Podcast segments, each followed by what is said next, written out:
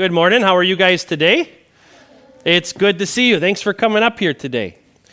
The gospel lesson that we just heard from John's gospel and the hymn that we're singing tells us a very famous Bible story about one of the disciples named Thomas. And it's so famous that we've kind of given him a nickname, this guy named Thomas, from this song and from this Bible account. You, do you know what the nickname is? What do we sometimes call Thomas? Anybody know? The doubter, right? Doubting Thomas. And I, I, think that's kind of an unfair nickname because I don't know if you were listening real carefully or not, but at the very beginning of the gospel lesson, we heard that all the disciples, except for Thomas, who wasn't there that Easter Sunday evening, were hiding in a room with the doors locked, afraid of the Jewish leaders. But do you know what had happened just a little while earlier? Some ladies had gone to Jesus' tomb and they found it empty. Remember, we talked about that last week?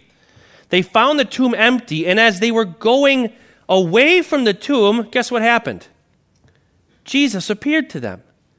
They saw him with their own eyes. They touched his feet. They worshiped him. And then they ran back to tell who? The disciples. They went to tell the disciples what they had seen, that they had seen Jesus and touched him, and you know what all 10 of those disciples did? Doubted. Why don't we call him doubting Peter or doubting John or doubting James or doubting Andrew? All the disciples doubted. It wasn't just Thomas. Jesus appears to them when they're afraid in this room and he says, Peace be with you. And then they're super excited. So what do they do? They tell Thomas.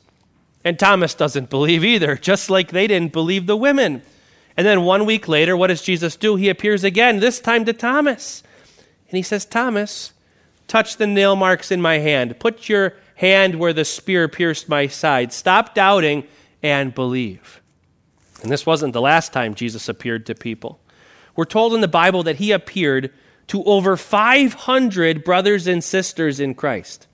To over 500 people who saw Jesus with their own eyes so that they could go out into the world and tell others, tell you and me, we saw Jesus alive. Do you think they believed that they saw Jesus alive?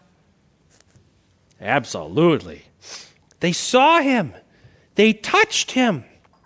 Now, you and I have not seen him, not with our own eyes, but we have heard the word of God. We have heard the testimony of all these Christians who saw Jesus with their own eyes, who know that Jesus is alive, and who want you to know it too. Today, we're going to hear the Apostle Peter teaching us in God's Word how awesome it is to know that Jesus really is alive right now. That we have a faith which holds on to Jesus, who not only died for the sins of the world one time, but who also rose from the dead. And when you and I have a faith that holds on to a Jesus who is very much alive, that has an incredible impact on everything we experience in this life, even the hard times, even when we're suffering. Today, we're going to talk about how a faith which holds on to the fact that Jesus is not dead, but alive, helps us even when we're suffering. Let's pray. Dear Jesus, we thank you for showing yourself not just to one person, but to hundreds and hundreds of people. For showing many of your disciples, over 500, that you did not stay dead, but rose from the dead, so that they could go throughout the world and continue to tell people that you are alive. Thanks to them, we know that you're alive too. Help us to cling to this truth, to hold on to the truth that you are not a dead Savior, but a living Savior. In your name we pray, dear Jesus. Amen. The portion of God's word that we'll focus our attention on this morning for a few minutes comes from 1 Peter chapter 1. Praise be to the God and Father of our Lord Jesus Christ. In his great mercy, he has given us new birth into a living hope through the resurrection of Jesus Christ from the dead and into an inheritance that can never perish, spoil, or fade. This inheritance is kept in heaven for you, who through faith are shielded by God's power until the coming of the salvation that is ready to be revealed in the last time. In all this you greatly rejoice, though now for a little while you may have had to suffer grief and all kinds of trials. These have come so that the proven genuineness of your faith, of greater worth than gold, which perishes even though refined by fire, may result in praise, glory, and honor when Jesus Christ is revealed. Though you have not seen him, you love him. And even though you do not see him now, you believe in him and are filled with an inexpressible and glorious joy. For you are receiving the end result of your faith, the salvation of your souls. This is the word of our God. Let's pray. May the words of my mouth and the meditations of our hearts be pleasing in your sight, O Lord, our rock and our risen Redeemer. Amen.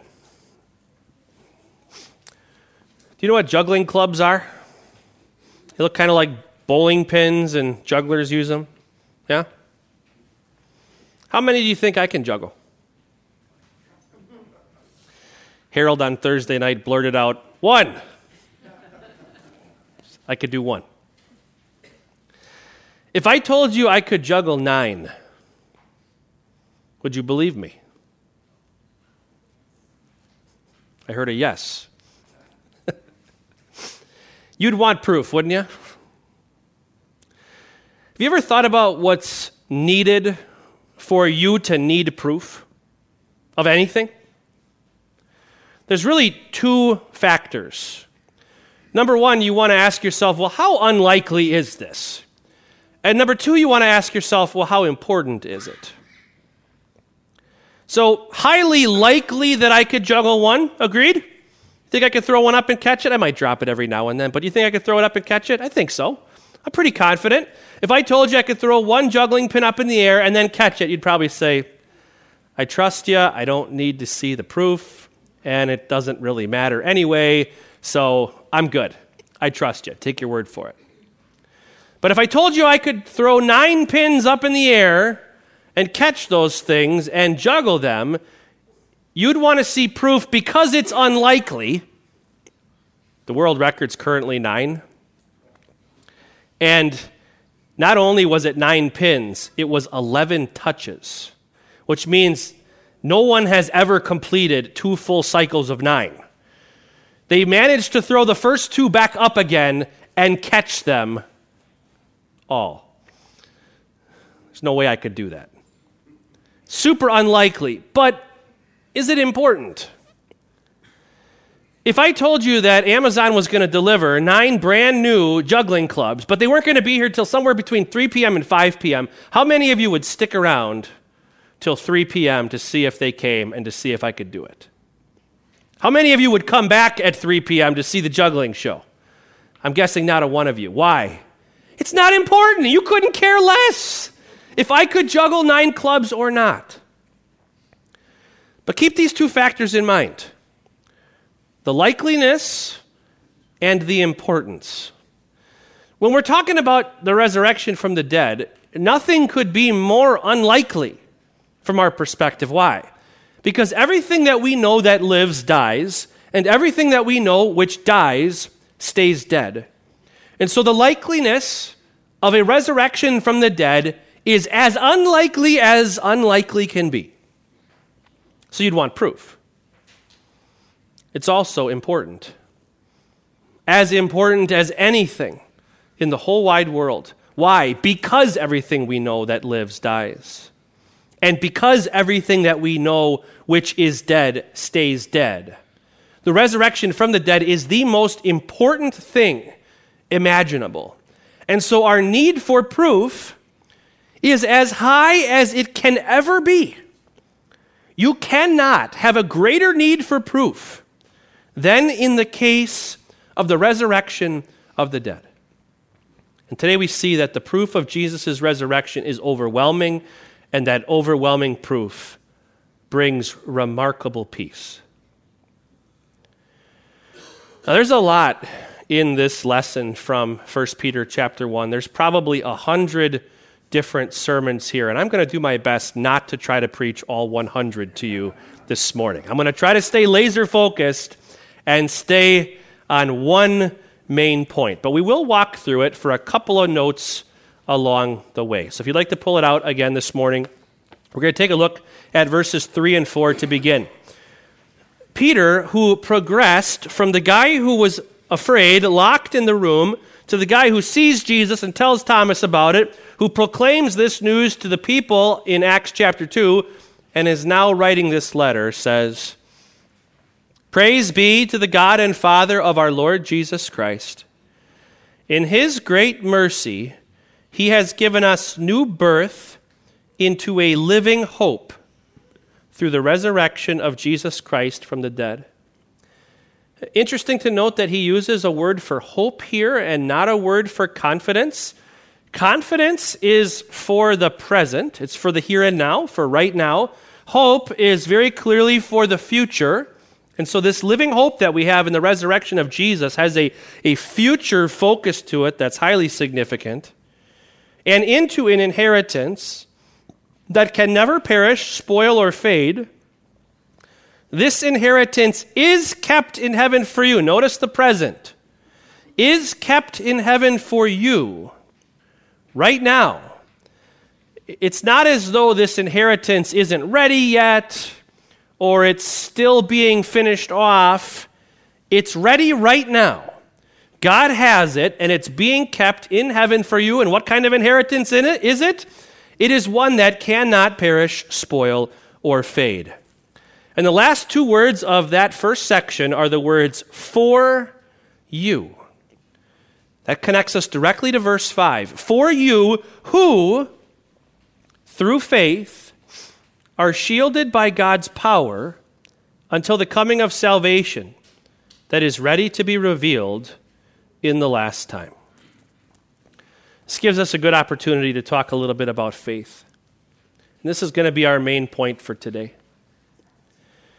You all know someone whose faith has been shaken as a result of suffering. Maybe it was yours. Maybe a great deal of physical suffering, emotional suffering in this life has shaken your faith or the faith of someone that you love. Now, that's an important thing for us to wrestle with. Well, why does that happen? The question with regard to faith is always this Onto what or onto whom is that faith holding? Because faith always holds on to something. Now, think this through in your mind a little hypothetical situation. If a person deep down in their heart believes that God, if he's a loving God for real, would prevent his people from suffering. If you or a person you know believes that, if you believe that a loving God should prevent suffering, then what happens to faith which holds on to that God when suffering comes? You ever think about that? If a person genuinely believes that God should prevent suffering, what happens when suffering comes? Well, the faith which holds on to that God, the God who should prevent suffering, is burned up. Because suffering is kind of like flames of fire, which burn against that faith, which test it. And it will be revealed based on what it holds on to. And so, a person who thinks God shouldn't allow them to suffer and then finds themselves suffering or sees someone else suffering, that faith we shouldn't be surprised to see burn up completely. But what happens if that faith holds on to a different God? What happens if that faith holds on to a God who sent his Son, who was crucified for all sin, and then who rose from the dead? promising to us, through his merit and through his merit alone, this inheritance, which is out in the future, a living hope, Not now, but in the future. A living hope which cannot perish, which cannot spoil, which cannot fade. What happens if your faith is holding on to that? When suffering comes and begins to burn away at it. How's it different? Peter, in the next verses, is going to use a picture of gold, and it's an important one. When gold is refined, it is put under very high temperature. It is burned, it is melted down, and any impurities in it burn away. But what happens to the gold? It remains. And what you're left with is pure gold. But even that, purest gold, one of the most valuable things in the world, will be completely consumed on Judgment Day, will completely disappear. But Jesus says, Your faith, which clings to Him, who was crucified and risen from the dead, who is very much alive today, forever and ever, and who promises you an inheritance which cannot perish, spoil, or fade. Your faith, which clings to Him, cannot be destroyed even by judgment day. It will endure into eternity. That faith which clings to Him, far more valuable even than gold. In all this, you greatly rejoice, though now for a little while you may have had to suffer grief and all kinds of trials. Literally, the word there is testing. These have come so that the proven genuineness of your faith, of greater worth than gold, which perishes even though refined by fire, may result in praise, glory, and honor when Jesus Christ is revealed. What's the message there? We have a God who very much allows suffering into our lives. We do not have a God who has promised to keep suffering away from us, but we do have a God who has promised to put that suffering to use. Who's promised to use suffering like flames which refine gold to refine your faith, to test it, to see what it's actually holding on to. If that suffering causes your faith to burn up, you were holding on to a false God. But if that suffering refines your faith and makes it pure, it is a perfect shield of God's power which will protect you into eternity until you arrive in that precious inheritance which will never perish, spoil, or fade. And so the question, of course, is what is your faith holding on to? To whom do you cling? Peter's encouragement is to cling to the crucified and risen Jesus. Why? Because he's actually alive. Peter saw him. And not just Peter. Doubting Thomas saw him and was not doubting Thomas any longer. Church history tells us that Thomas traveled as far as India, proclaiming the word of God, and then died a martyr's death. Why would he be willing to do something like that? Why would he be willing to suffer a martyr's death? Because he was holding on to the truth. He was holding on to the fact that the Son of God lives. That the Son of God through his innocent suffering and death, has won an inheritance for a world full of sinners, which is so much better than anything this world can offer. And his faith was a shield, the power of God that protected him and still protects him to this day. Listen to that last verse once again. Though you have not seen him, you love him. Even though you do not see him now, you believe in him and are filled with an inexpressible and glorious joy. For you are receiving the end result of your faith, the salvation of your souls. At the beginning of this sermon, I mentioned the importance of proof, especially for the resurrection. We need it, it is essential. We need proof that Jesus really lives. The encouragement today is to see all the evidence that runs through our readings. These guys were scared out of their minds, doubting that anyone could come back from the dead. But all the disciples saw Jesus alive. After that, more than 500 of the brothers and sisters saw Jesus alive. And when Peter stood up to preach the message of the resurrection, he pointed to God's promises. Promises given through King David and so many others that the Messiah would not die but would come back to life after his death. It was a promise that was fulfilled in Christ. And then for the rest of their lives, the disciples lived what it looks like to believe that your Savior really is alive, as they were willing to go through unthinkable suffering so that you and I could know, so that a world full of lost sinners could know that Jesus really did die for the sins of the whole world and that he really does live. The proof is overwhelming and it brings incredible peace no matter what suffering surrounds us. I'd like to leave you with a challenge today. We've joked before here at Mount Olive about the stereotypical American greeting. How you doing today? Great. Good to see you. And you, how are you doing? Oh, I'm doing great. You know that behind that facade, there is often great suffering. You know because you've done it. Many times throughout your life, you've told others that you were great when you were awful inside.